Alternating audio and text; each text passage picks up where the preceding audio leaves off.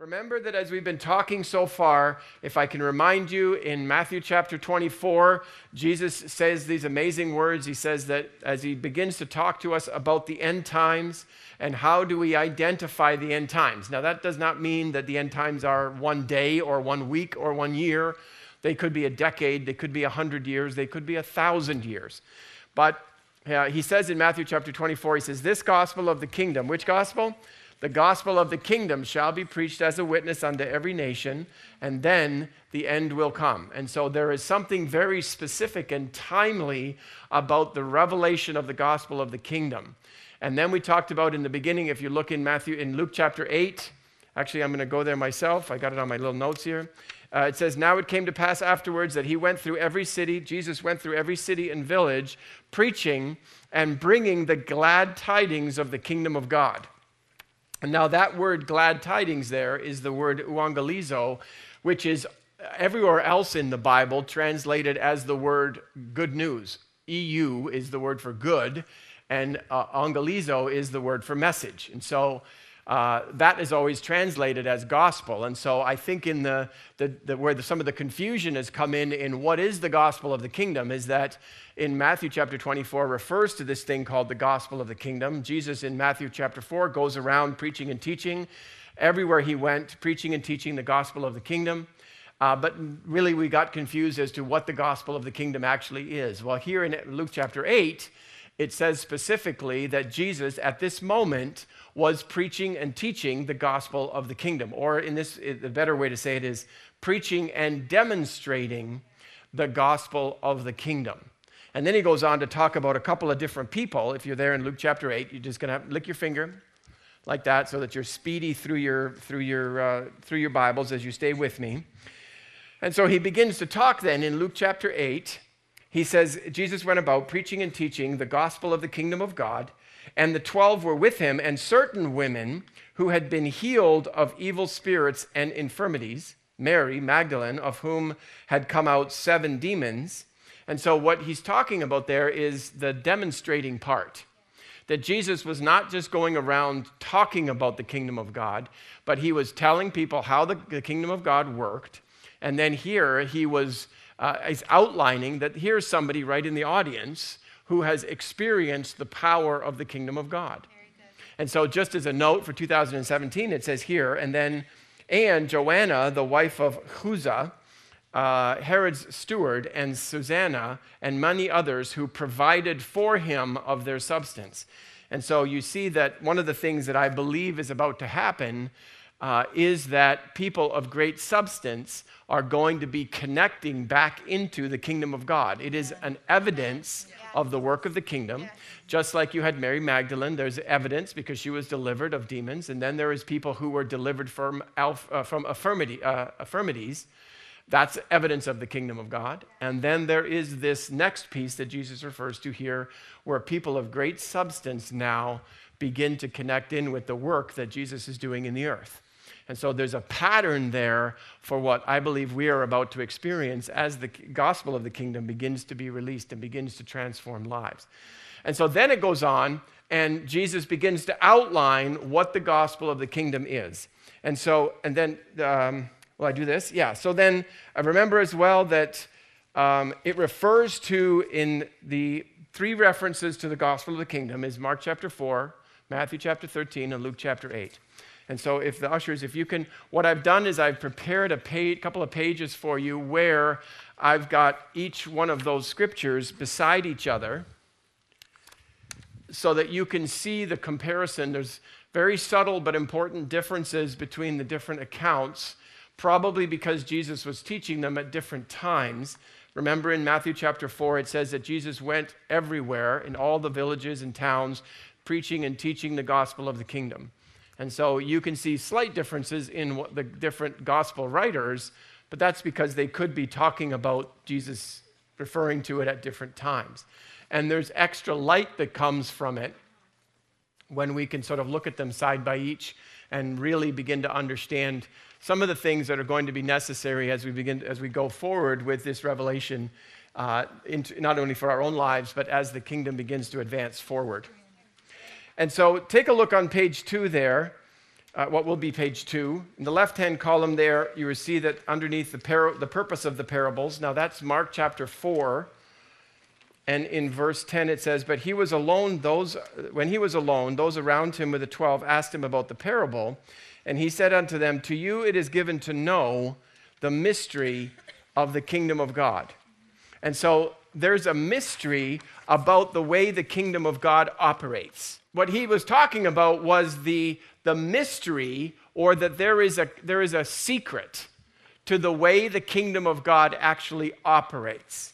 And what he's referring to, Jesus talking about it in reference to the to parable of the sower, which is the gospel of the kingdom. When he's talking about it, he's saying that inside of this children's story, there is locked a secret. And that secret is the secret for unlocking the kingdom of God or the mystery, uh, unlocking the mystery of the kingdom of God. And then if you take a look just over one column there, now that's the column that is Matthew chapter 13. And in verse 11 there, he said, and he, Jesus now speaking, and Jesus answered and said unto them, Because it has been given to you to know the mysteries. Now that word is plural, the mysteries of the kingdom of God. And so if you remember in Mark chapter 4, verse 13 there, it says that uh, Jesus, the, the, the disciples had come to Jesus and they said to him, Jesus, like, what's up with you talking in parables all the time? Nobody understands you. And Jesus said to them, If you do not understand this parable, how then will you understand any of the parables? Right. And so we recognize that when Jesus was speaking in parables, he was speaking in parables so that we could really understand the depth of what he was trying to tell us. And so the way, the way Jesus is referring to it here is that there is one secret in the kingdom that is going to then unlock all the other secrets of the kingdom. But if you don't first understand this mystery, then all the other mysteries will remain hidden from you. And so, this is the great season that we are each in right now as God is releasing the mystery that is going to then unlock all the power of the rest of the kingdom of God. Power that we have always known was there, but we could never understand how it operates. I remember when, I think I've told you this story before, it's kind of off way off the physics side of things, but bear with me so that you can see the importance of it. There, there was a time when human beings didn't understand that there wasn't atmosphere, you know, that basically this thing that we know that there's air all around us, and if we go up to the moon, there is no air. Mm-hmm. That's not how people understood it to be, right. right? Like my fish in the pond in my backyard, they think that I am in water too. They don't know that the atmosphere out here is different than the atmosphere they're in. They think it's all like that. That's how human beings used to be. And then we started, it was back in Socrates and Plato's time, when they started to understand that air was something. But they kind of thought that it was everywhere. So when they would look up at the sun, they would understand completely how the sun operates. The sun is like a campfire, and it's burning just like the wood in a campfire would burn. So they were totally cool with that. I get it. Then we started to find out, because of Newton and his work with gravity, that in fact there wasn't atmosphere, that the atmosphere is only a couple of miles here on Earth. Is there oxygen? If you go a couple of miles up in the air, you run out of oxygen. And then there was a conundrum that was created when they realized that the sun doesn't have oxygen. It doesn't burn like a campfire.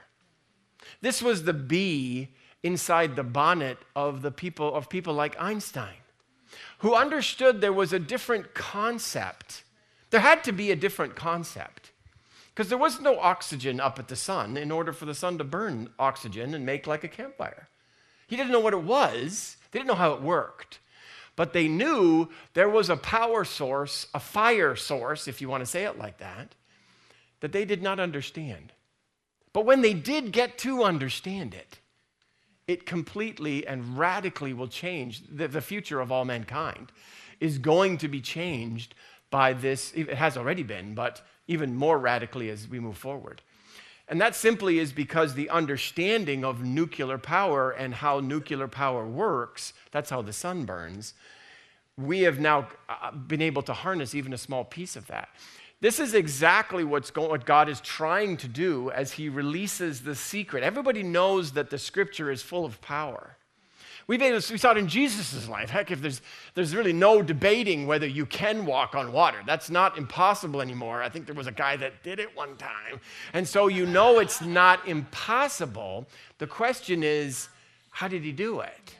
So, you know, it was impossible for somebody to be raised from the dead. Well, you can't really say that anymore because remember Lazarus? He did that already. So we don't know how he did it necessarily, but we know it's not, no, we know it can be done. I think this was the crazy thing that happened in the beginning of the book of Acts when the kingdom of God expanded so radically because the, Jesus went about not just preaching and teaching, but demonstrating the power of that which he was teaching and preaching. And so, when we understand now the gospel of the kingdom, as we're going to lay it out in its simple format, inside of this simple format is the, the power released to do whatever it is that God is calling you to do. It may not be walking on water, it may not be raising the dead, but whatever it is that you are being called to do, whatever is between you and your destiny that needs to be overcome, this is the power now to overcome it.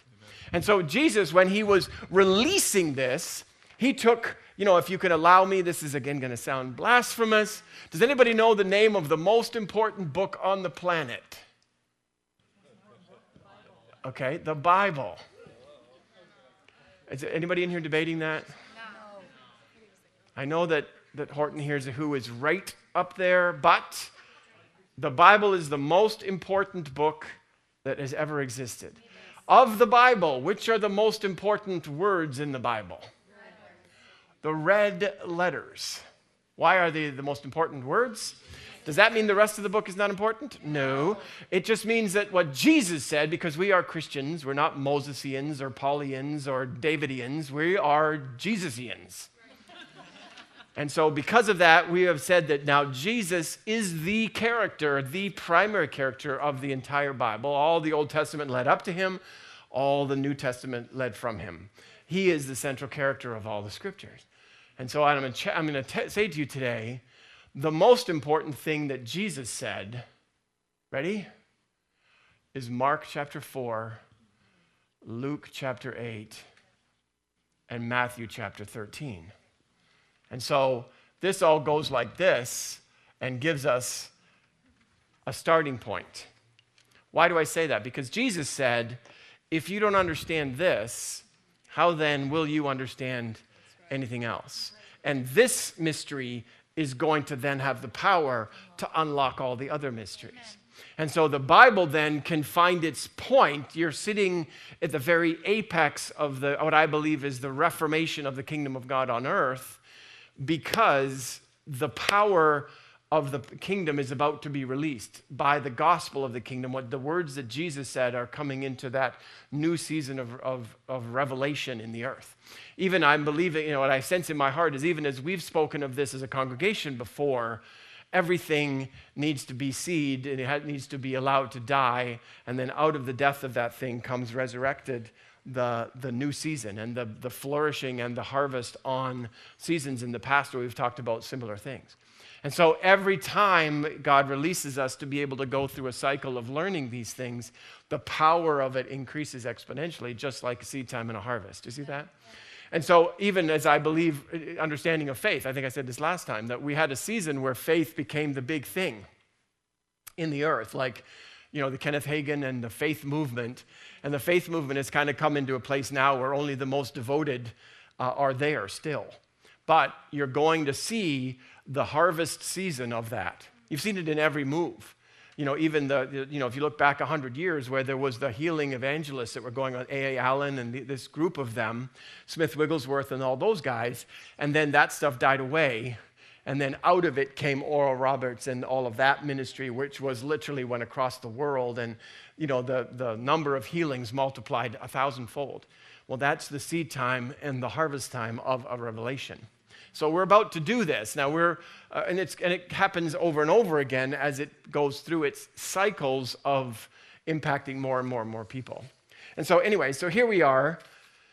Um, okay, so what I'd like to do is let's try and find ourselves, shockingly, on this cycle that we've been talking about, because this, this cycle is the, um, the universal principle. It, you can take every single thing that is, has gone through this cycle. And if we can understand this principle, then goes all the way back. The gospel of the kingdom goes all the way back to the universal principle seed time and harvest, as we've spoken of, that is this principle that even God is governed by in that sense, because it is God. It, the principle then flows through all of his creation. And it looks just like this. And it's each one of us, the more we can understand that this cycle applies to everything. Every revelation that you have applies to this cycle. Your destiny is in this cycle. Your life is in this cycle. The, the, the, you know, the legacy of your entire family for the next 50 generations looks just like this. Everything looks like this. And when we can understand the principle now, we uh, can understand where are we on that curve. Once we know where we are, we can get anywhere if we don't know where we are, you can't really get anywhere. That's what's important. And every person then can find out okay, on this particular revelation of healing or revelation of, of finances or revelation of destiny or revelation of walking on water or whatever it would be you're wanting, just find your, where are you on this chart? And then go from there. And you can, in every area of your life, you can move through that chart in a very purposeful way. If we can learn to do that, we have the power with our lives to fulfill the destiny that God is calling us to. So let's read. Turn back to page one. Pretty much all of the Gospels, as Mark and Matthew and Luke, all give the, uh, the parable form of the parable of the sower. They all pretty much do it identically. Sometimes in the translation of it, they add a few things or subtract a few things. So let's just read it so that we've heard it in the parable form. Remember when Jesus was speaking, he would be speaking to a large audience of sometimes 20,000 people, and he would be teaching them this, and then he would stop. So he would say this much He said, Listen, behold, a sower went out to sow, and it happened as he sowed that some seed fell by the wayside and the birds of the air came and devoured it. Some fell on stony ground where it did not have much earth, and immediately it sprang up because it had no depth of earth. But when the sun was up and it was, eh, it was scorched, and because it had no root, it withered away. Some seed fell among the thorns, and the thorns grew up and choked it, and it yielded no crop. But other seeds fell on the good ground and yielded a crop, a crop that sprung up and increased and produced some 30 fold, some 60, and some 100. And Jesus would stop there and he would walk off stage, and that was his preaching and teaching for the day. And then most of the people would go home or have lunch or whatever they would do. And then there was other people that would come in and they would ask Jesus, what is it that you just said? Because I haven't got a clue what you're talking about. Everywhere you go, you teach the same silly little story, and I haven't got a clue. We all know where tomatoes come from. But what Jesus was talking about here was the, this universal principle. Then he begins to talk a little bit as they argue back and forth about why doesn't Jesus just use a chart like this and a whiteboard and make it real plain for everybody.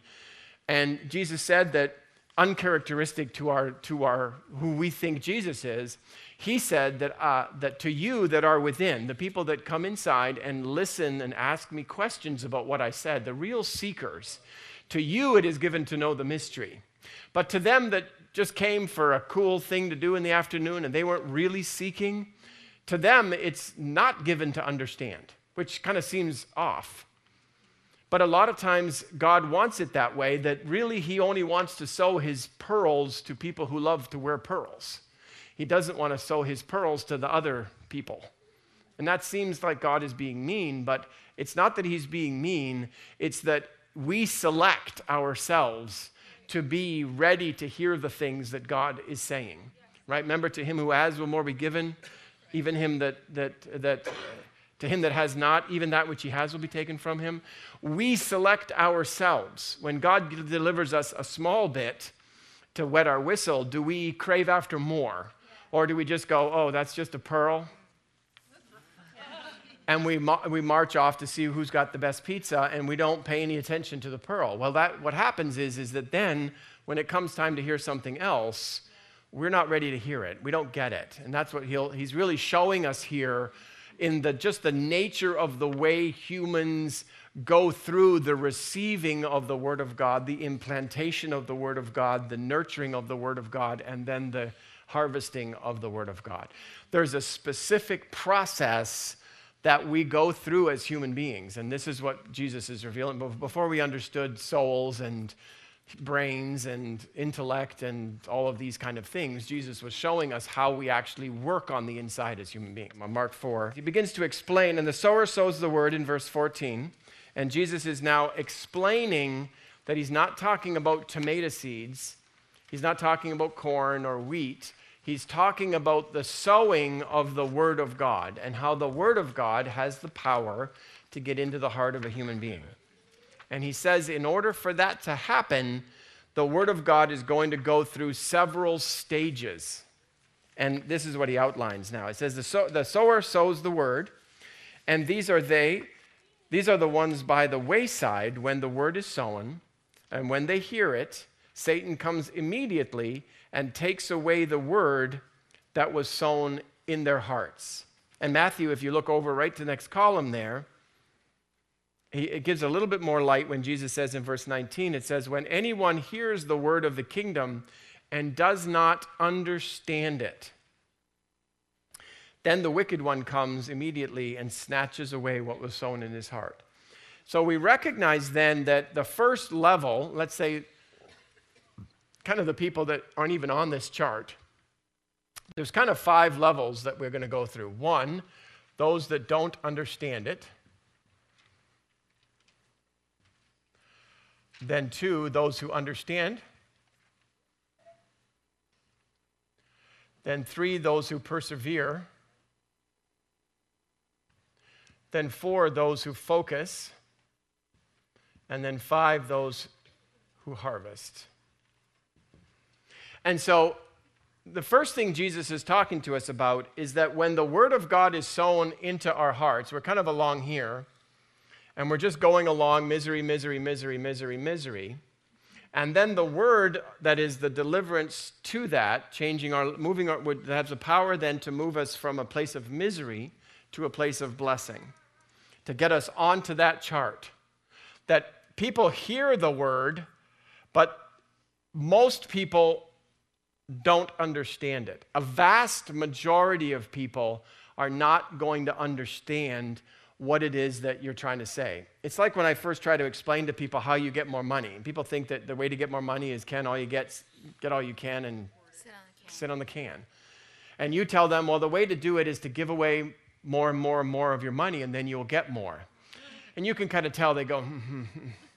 you're a preacher, right? They don't get it. And so the word comes to them, but it often takes a long time before the word has the power to even get to this point here, which is the point where you understand it. This is the, the parenthetical light bulb experience right here. Now, the light bulb experience isn't really anything yet, but it's at least the first point where I actually get it. I see that. In order that most people that when I first meet them, you know, they want more friends. And so what do they want to do? They want to yell at all the people who aren't treating them as though they're good friends. I said, that's not really going to work. You try it if you like, but it's not going to work. What you need to do is you need to be more friendly, and then you will have more friends. And so uh, they'd reject it and they reject it, and reject it, and they go on and on and on and on and on. And then they may come to the place, maybe, where they go, Oh, I get it. I understand. If I keep slapping people in the face that they're not doing a good enough job serving me, they're not going to want to hang around me. And they have this light bulb moment when that happens. That doesn't mean they change, that just means that they've realized that there's a different mechanism at work. Most people, uh, and if you look at Jesus' numbers here, where he's got 20,000 people in the audience that he's talking to, and then there's 12 who come and talk to him about what the parable means. So the, the numbers are staggeringly uh, weighted towards the side that people who are not going to understand it. Okay? When you look at Luke, Luke gives us a, a, a, the key as to why that happens. And so it's something again now that when the Word of God is coming to me personally, or when I'm trying to release the Word that I've received and give it as a gift to somebody else, the, the, the, the thing that you have to focus in, and, and he refers to it um, in, I think it's Luke. Let me just find it here. It's on page one. When Jesus is outlining the parable in parable form, if you look in on the first page there, on third column, under the where it says parable of the sower, listen now to the difference in this as Jesus as Jesus' account is related. When a great multitude had gathered, and they had come to him from every city, he spoke by a parable. A sower went out to sow, and as he sowed, some fell by the wayside, and it was trampled down, and the birds of the air devoured it. Now, and it was trampled down is not referring to the seed there, it's referring to the path. The path had been trampled down. And that's what's important. When the Word of God, now in this season, why is it that the birds can come, or the way Jesus explained it, the devil can come immediately from them that understandeth it not, is the revelation in this word trampled down. That word is a word that is kataputeo. How'd they do? Kataputeo is a word that says to be, for something to be uh, stamped down. But the metaphor of it is, is for somebody to be abused and insulted.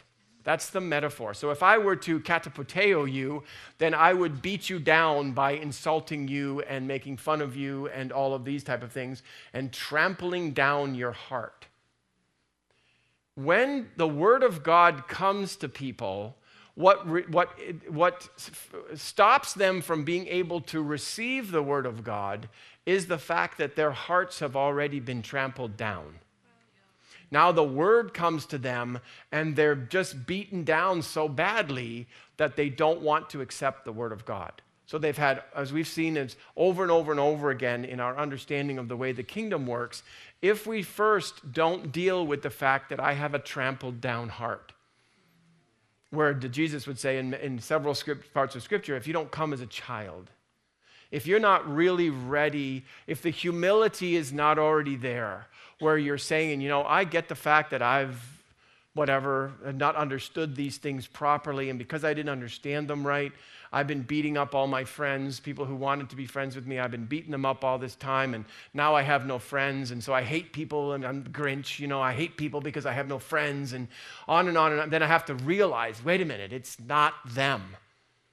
I have to have the, the position of humility in my own heart where I realize the only reason I'm not accepting this uh, word of the Lord to me that says, if you want more friends, be more friendly, I'm, I don't want to receive that. Do you see how that works?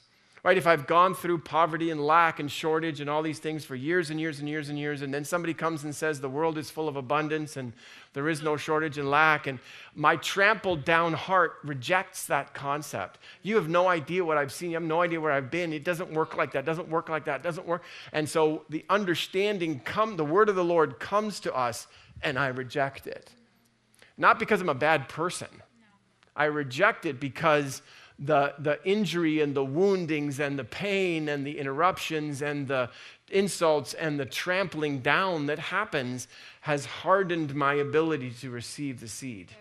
Does that make sense? Yes. So, what we have to do, even as we come and begin to, eh, to allow the Lord to talk to us, we have to first set ourselves in a position of humility.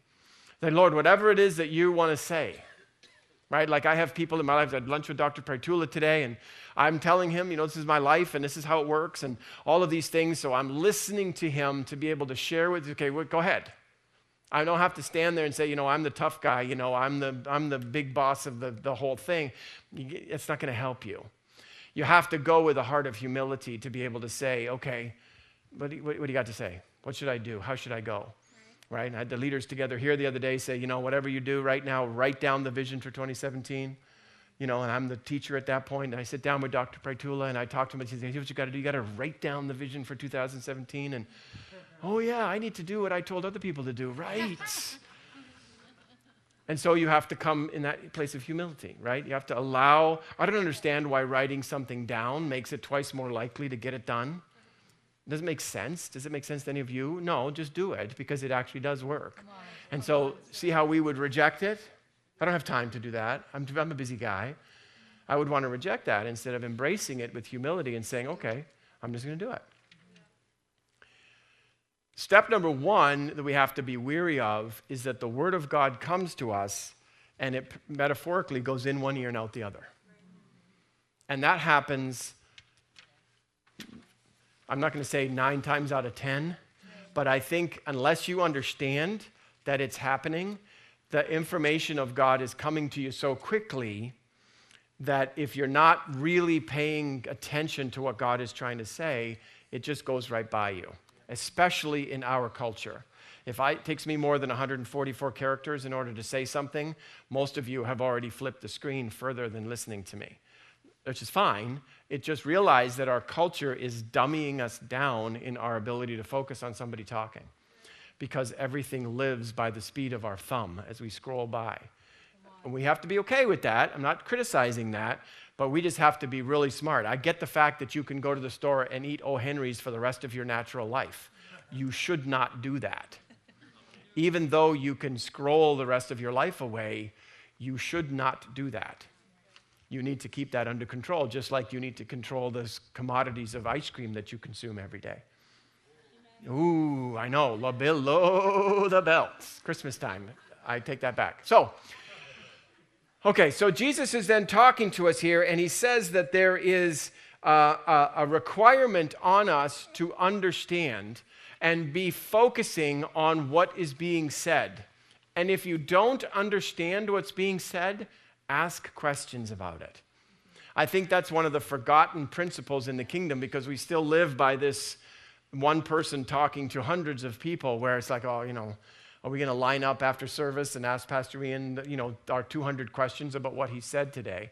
I'm not saying line up and talk to me about it, but you should have mentors and people in your life. Not to say that I'm not available to you, but find ways to get the answers that you need to the questions that you have. Can I and can I give you a caveat here, having I've been at this, not my first rodeo. So, normally, what people do is they want to debate a scripture by bringing in another scripture. Uh, try not to do that. If you're going to debate a scripture, debate the one scripture. Find out what that one really says. Because a lot of times we would relate one scripture to another, but there, there really shouldn't be related, or at least not closely related. And so when you're going to talk about a particular scripture, particularly these ones in as you read through and take the paper home with you and read through them a bunch of times, that you just focus on this by itself. Sometimes what we do is we'll take this scripture and we'll equate it to something that Paul said 50 years later. Although that's fine, but they don't sit on the same plane, if you want to say it like that. I, am not trying to be blasphemous, but when Jesus was here, the New Testament church was ignited before the book of Ephesians was written. You didn't need the book of Ephesians to see the ignition of the kingdom of God. That happened at the book of the at the beginning of the book of Acts, when all we we didn't even have the gospels. We only had the, the verbal work of the apostles at that time as they were recounting to people the things that they had seen in Jesus' life. And so we're able then to focus and make sure that the cornerstone, the foundational teachings that Jesus says, if you build your house upon the what? The rock. Now that's not, I believe in Jesus, he says it, on these teachings of mine. So Jesus saying, if you want your house to be built on a rock rather than sand, you have to build your life on these teachings of mine. Jesus saying. And so then we focus now to get the specifics of this. Do you understand the ramifications of what it means for your life to be transformed in the things that you believe? We'll certainly get to the stuff that comes later in the New Testament. It's all very valuable stuff, but it's we can lose the meaning of it when we first don't understand this. So then, then Jesus said, Now, then there's the next group of people who did understand it. And so this point of understanding is this line right here, where you begin your life on the curve, or where the, so, the Word of God has actually received into your heart. Now, that's sometimes it's a very difficult thing to understand that it actually happened. The best way for me to see it in the thing in, in the way of understanding is can you form a picture of it in your mind? Does it make sense to you? It used to make sense, you know, everybody knows that you it's, it's, it's, more blessed to give than it is to receive, but most people don't believe that. Most people believe that it is more blessed to receive than it is to give. But can you understand? That's okay. Everybody starts there. We're humans. But is there ever a point in your life when you have experienced the amazing sense of being a giver and how that really transforms us in our human experience? Right. It's so much more valuable to us. Receiving happens in a moment, giving lasts for months and years and decades sometimes. And so we're able to understand that concept and at least get it. We might not even do anything with it, but at least we got it. We said, oh, I understand what they're trying to talk about here. There is so much value in being a giver rather than a receiver. Not that it's bad with receiving. He doesn't say don't receive. He said it's better to give.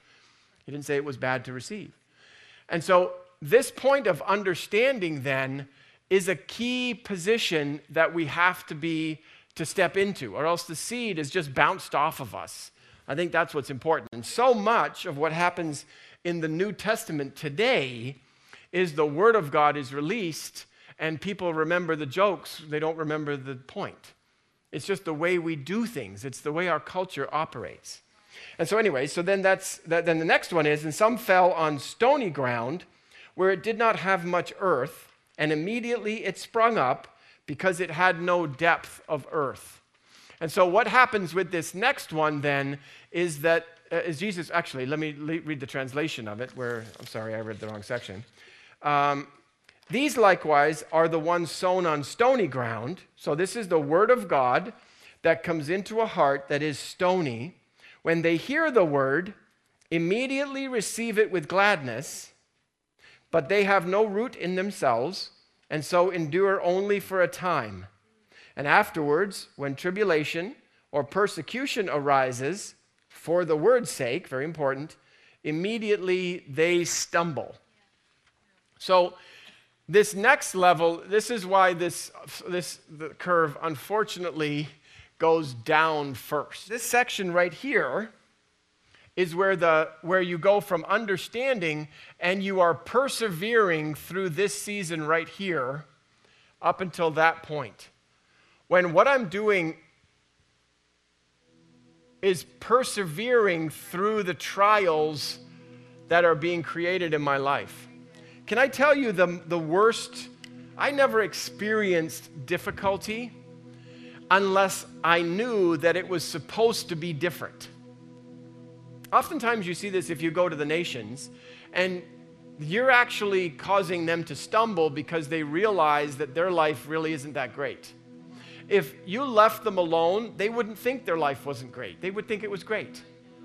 A lot of times, what we have is when the Word of God comes to us, and I'm supposed to be at a different level, or the promise of God means I should be here, but I'm only here. I'm still experiencing, I know I should be healed, but I'm still experiencing pain. The pain almost magnifies because I know I'm not supposed to be like this. There's like a difficulty, and there's a pressure that begins to form, as we'll understand next week. A pressure begins to form on the inside of us because human beings are not designed to change.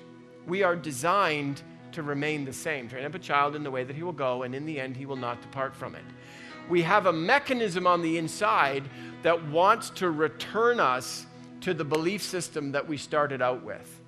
A lot of the, all of these pressures, persecution, tribulation, affliction, temptation, some of the scripture says, all those negative forces are all trying to get us to release the Word of God and go back to the belief system that we had before.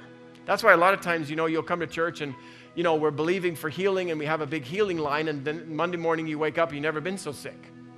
Or you've, you know, you, you're believing God for financial things, and all of a sudden, you know, the, your finances come apart like a $3 watch. That's the difficulty of this main season, is that if except a seed goes into the ground and lives happily ever after, the, is that what it says? Unless a seed goes into the ground and dies. That's the difficult spot. Most people, by and large, if you know, if you came to the kingdom, the people that survive in the kingdom are the people who are able to persevere.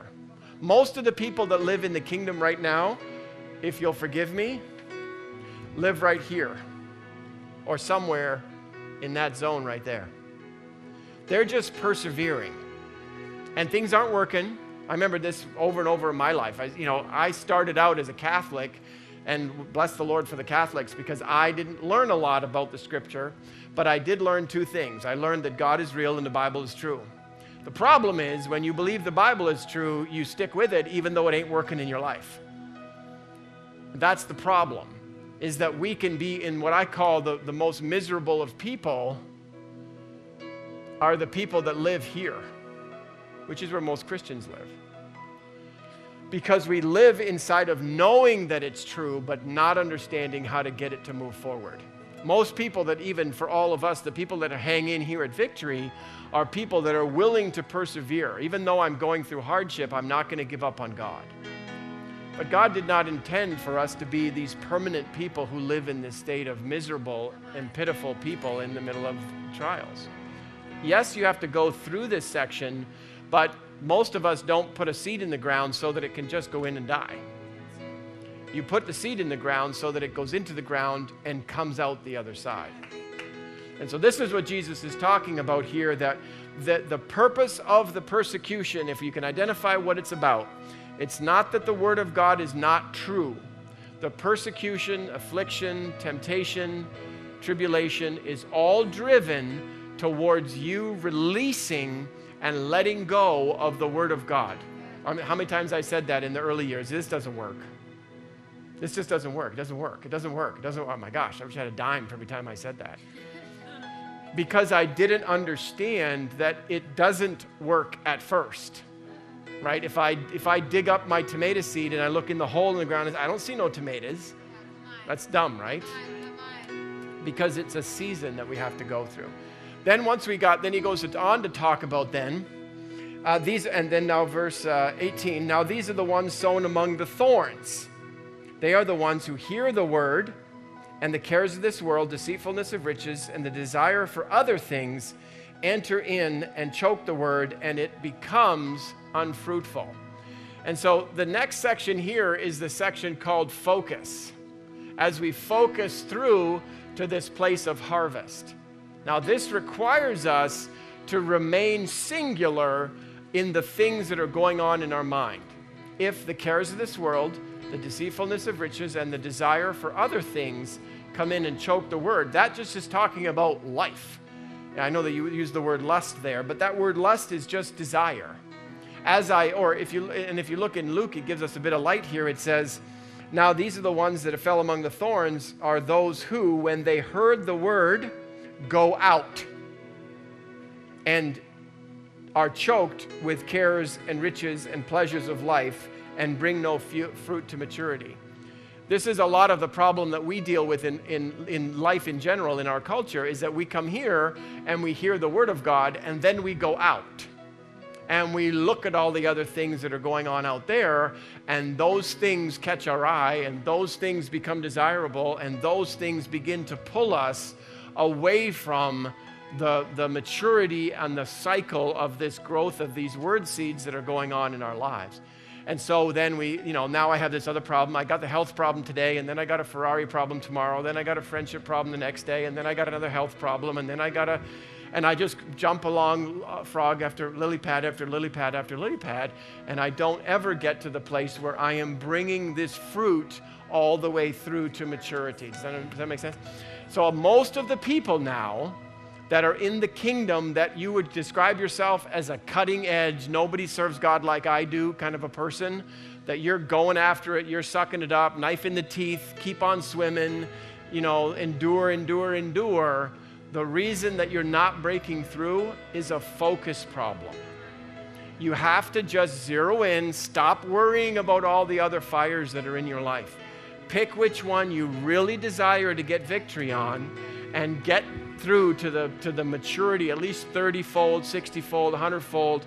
The, the, the, the earth bringeth forth fruit of itself, or your heart starts to produce the Word of God in your life. You have to get to the place where there's a strength to the seed, or it, the Bible says, it becometh unfruitful. And so the season of focus kind of starts right before this line. This is the fruit line here. It's not a lot of fruit, but it's fruit. The problem is, at the line, the fruit is green. This is where a lot of Christians stop. You get a trickle and so as soon as you get a trickle, I'll, I'll give you a financial example. We do this all the time. I'll tell them myself a little bit here. You know, you go to, you know, there's, it's easy to believe God at the beginning of the month. Does everybody know what that means? Right? No bills to pay at the beginning of the month. As you get closer to the end of the month and all the bills have to get paid, now you start to get more pressure, more pressure, more pressure, more pressure. And then, you know, we, as the month went on, you know, the Word of God, you're listening to your tapes and you're reading your Bible and you're pushing, you're pushing, you're pushing. And then, you know, you have, let's say, $1,000 worth of bills at the end of the month and God blesses you with $1,100. You know, that's only because He wants you to tithe and He's going to pay your bills and that's it. And you hate Him for that. But then once He get the little bit of fruit, now you go back to sleep and you sleep until the 24th of the next month when you have to do the cycle all over again. You see, by this little bit of trickle fruit, the 1100, the little blessing that came in, or the little miracle, or the little just enough happened, and then you quit. And you spend the next two weeks figuring out some other crisis in your life, and you never get this one focused, get it through, bring it up to a hundredfold.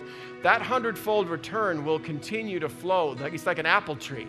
It'll just continue making apples for you for the rest of your life. The problem is, we all stop in here. And we go back and forth and back and forth and back and forth, never really experiencing anything more than just God's grace keeping us alive instead of coming into that place of real fruitfulness. And so, when you are going through and really determining that you're going to live this way, if you want to get to the place where the Word of God is out here, where it's got 30 fold, 60 fold, and 100 fold return and a constant cycling return. Just like you don't try to create misery in your life down here, you don't have to try and create blessing up here. If you're, an, if you're an apple orchard, you don't go out there and start kicking the tree to make apples. It just makes apples. Right now, it makes rotten apples, but it can just as easily make rotten apples as it can make good apples. And so when you're going through that process now, that process applies to everything. And there's no debating the process. That's what we talked a couple weeks about the law of faith. This is a law.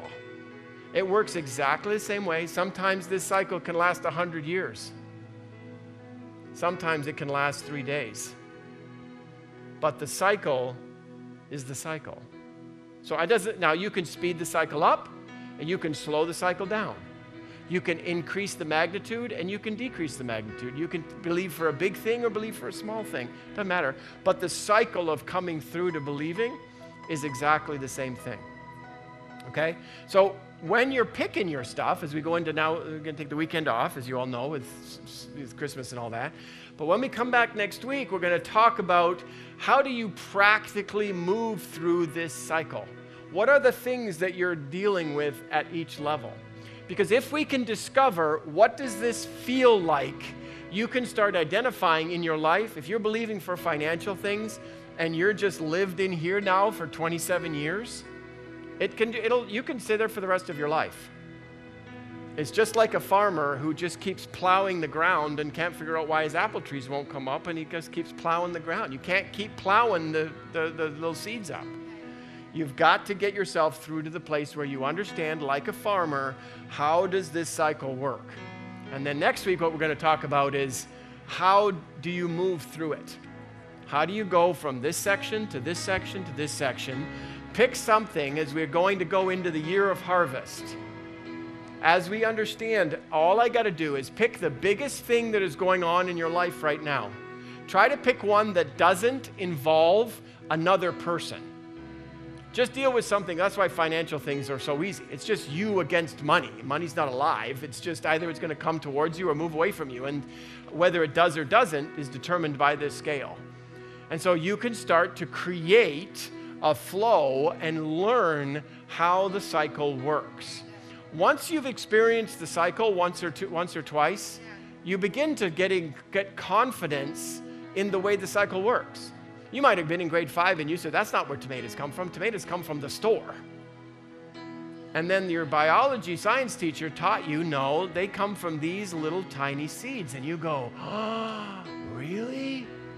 And then you put it in the petri dish and you grew the tomato seed, and sure enough, six weeks later, there was a tomato.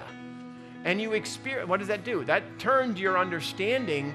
Tomatoes don't come from the store, tomatoes come from seeds. Exactly the same thing will happen to you if you apply this process. Don't leave out anything or be mentored as you go through it so that somebody can explain it to you. You know, as people tell me, uh, you know, I, I preach on healing on Sunday and I get sick on Monday. I say perfect. Why did I say perfect? Because you don't go here unless you understood. So the evidence of you going into a trial means you understood it. Does that make sense? And so going through the cycle actually feels a certain way. So when we go through glorying in our tribulations because we're, we're, igniting the power of perseverance, James says, and as we begin to persevere, then we will be what? Perfect and entire, lacking nothing, but you have to endure, James says. So he says, glory in your tribulation does everybody make, it start to make sense? Because you have to get in here and celebrate the perseverance part of it. You have to celebrate the trial because the trial is the process towards getting to the place of fruit. It's a necessary position. That's why I can glory in it because it means I'm moving. It means that I understood. Otherwise, I just came, laughed at the jokes, and went home. Nothing happened. But if something is starting to change and things in my life are starting even to go into a season where I got to grit my teeth and get through this as I hang on for dear life to the Word of God and His promises, I know stuff's changing in me. That's why I can persevere and I can glory, I can be happy and rejoice in that moment because just like a farmer rejoices when he puts that seed in the ground because he knows what's going to happen when that seed grows up. He's got a great harvest coming at him, even though that seed had to go into the ground and die.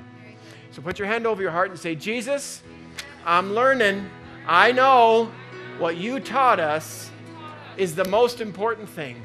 It unlocks for me the entire Bible, all the promises, all the scriptures, all the blessings, all the abundance, all the health that you have intended to be in my life from the very beginning of time.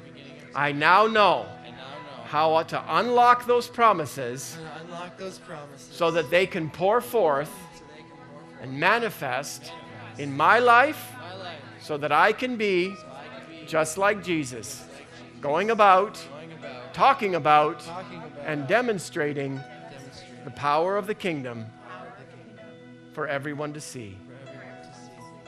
In Jesus' name.